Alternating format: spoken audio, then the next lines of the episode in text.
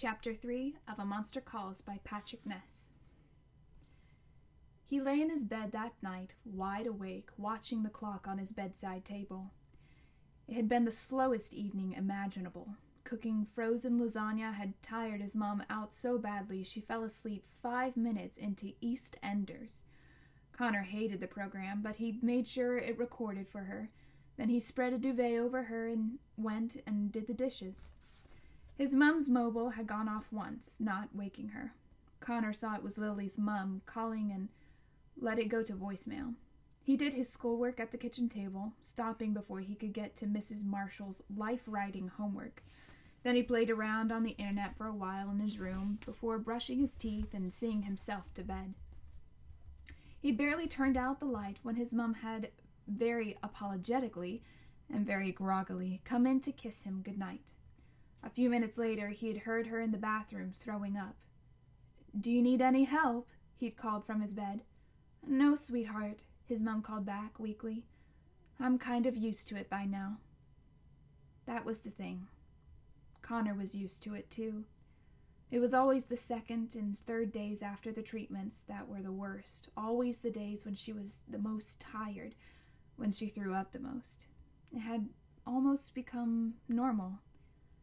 After a while, the throwing up had stopped. He had heard the bathroom light click off and her bedroom door shut. That was two hours ago. He had lain awake since then, waiting. But for what? His bedside clock read 12.05. Then it read 12.06. He looked over to his bedroom window, shut tight, even though the night was still warm.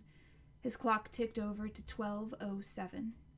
He got up, went over to the window, and looked out. The monster stood in his garden, looking right back at him. Open up, the monster said, its voice as clear as if the window wasn't between them. I want to talk to you.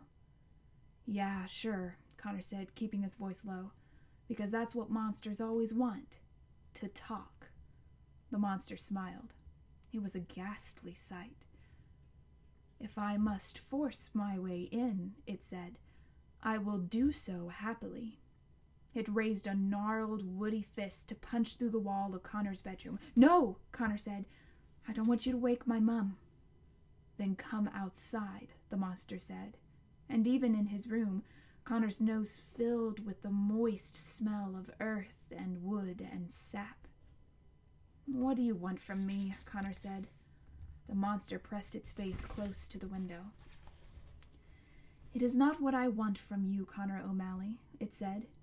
It is what you want from me. I don't want anything from you, Connor said. Not yet, said the monster. But you will. It's only a dream, Connor said to himself in the back garden, looking up at the monster silhouetted against the moon in the night sky. He folded his arms tightly against his body, and not because it was cold, but because he couldn't actually believe he tiptoed down the stairs, unlocked the back door, and come outside. He still felt calm, which was weird. This nightmare, because it was surely a nightmare, of course it was, was so different from the other nightmare. No terror, no panic, no darkness, for one thing. And yet here was a monster clear as the clearest night, towering ten or fifteen meters above him, breathing heavily in the night air. It's only a dream, he said again. But what is a dream, Connor O'Malley? the monster said, bending down so its face was close to Connor's. Who is saying that it is not everything else that is the dream? Every time the monster moved, Connor could hear the creak of wood groaning and yawning in the monster's huge body. He could see, too, the power in the monster's arms great wiry ropes of branches constantly twisting and shifting together in what must have been tree muscle, connected to a massive trunk of a chest, topped by a head and teeth that could chomp him down in one bite. What are you? Connor asked, pulling his arms closer around himself. I am not a what, frowned the monster. I am a who. Who are you then? Connor said. The monster's eyes widened. Who am I? it said, its voice getting louder. Who am I? The monster seemed to grow before Connor's eyes, getting taller and broader. A sudden hard wind swirled up around them, and the monster spread its arms out wide, so wide they seemed to reach to opposite horizons, so wide they seemed big enough to encompass the world. I have had as many names as there are years to time itself, roared the monster. I am Herne the Hunter. I am Cernunnos. I am the eternal green man. A great arm swung down and snatched Connor up in it, lifting him high in the air, the wind whirling around them, making the monster's leafy skin wave angrily. Who am I? the monster repeated, still roaring. I am the spine that the mountains hang upon. I am the tears that the rivers cry. I am the lungs that breathe the wind. I am the wolf that kills the stag, the hawk that kills the mouse, the spider that kills the fly. I am the stag, the mouse, and the fly that are eaten. I am the snake of the world devouring its tail. I am everything untamed and untamable. It brought Connor up close to its eye. I am this wild earth, come for you, Connor O'Malley. You look like a tree, Connor said. The monster squeezed him until he cried out. I do not often come walking, boy, the monster said. Only for matters of life and death. I expect to be listened to. The monster loosened its grip, and Connor could breathe again. So what do you want from me? Connor asked. The monster gave an evil grin. The wind died down and a quiet fell. At last, said the monster, to the matter at hand, the reason I have come walking. Connor tensed, suddenly dreading what was coming.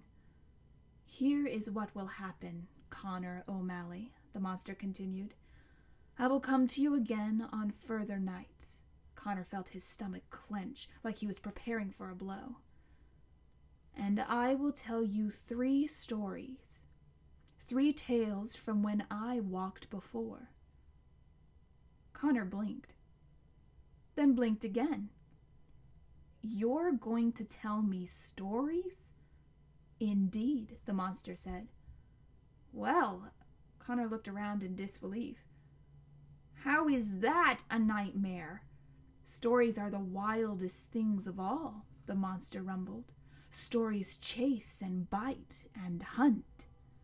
Well, that's what teachers always say, Connor said. No one believes them either. And when I have finished my three stories, the monster said, as if Connor hadn't spoken, you will tell me a fourth. Connor squirmed in the monster's hand. I'm no good at stories. You will tell me a force, the monster repeated, and it will be the truth. The truth? Not just any truth. Your truth. Okay, Connor said, but you said I'd be scared before the end of all this, and that doesn't sound scary at all.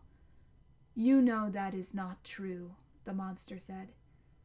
You know that your truth, the one that you hide, Connor O'Malley, is the thing you are most afraid of. Connor stopped squirming. It couldn't mean. There was no way it could mean. There was no way it could know that. No, no, he was never going to say what happened in the real nightmare. Never in a million years. You will tell it, the monster said. For this is why you called me. Connor grew even more confused. Called you? I didn't call you. You will tell me the fourth tale. You will tell me the truth. And what if I don't? Connor said. The monster gave an evil grin again. Then I will eat you alive and its mouth opened impossibly wide, wide enough to eat the whole world, wide enough to make Connor disappear forever. He sat up in bed with a shout. His bed, he was he was back in his bed.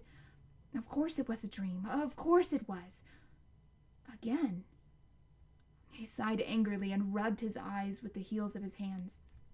How was he ever going to get any rest if his dreams were going to be this tiring? He'd get himself a drink of water, he thought as he threw back the covers. He'd get up and he'd start this night over again, forgetting all this stupid dream business that made no sense whatsoever. Something squished under his foot. He switched on the lamp. His floor was covered in poisonous red yew tree berries, which had all somehow come in through a closed and locked window.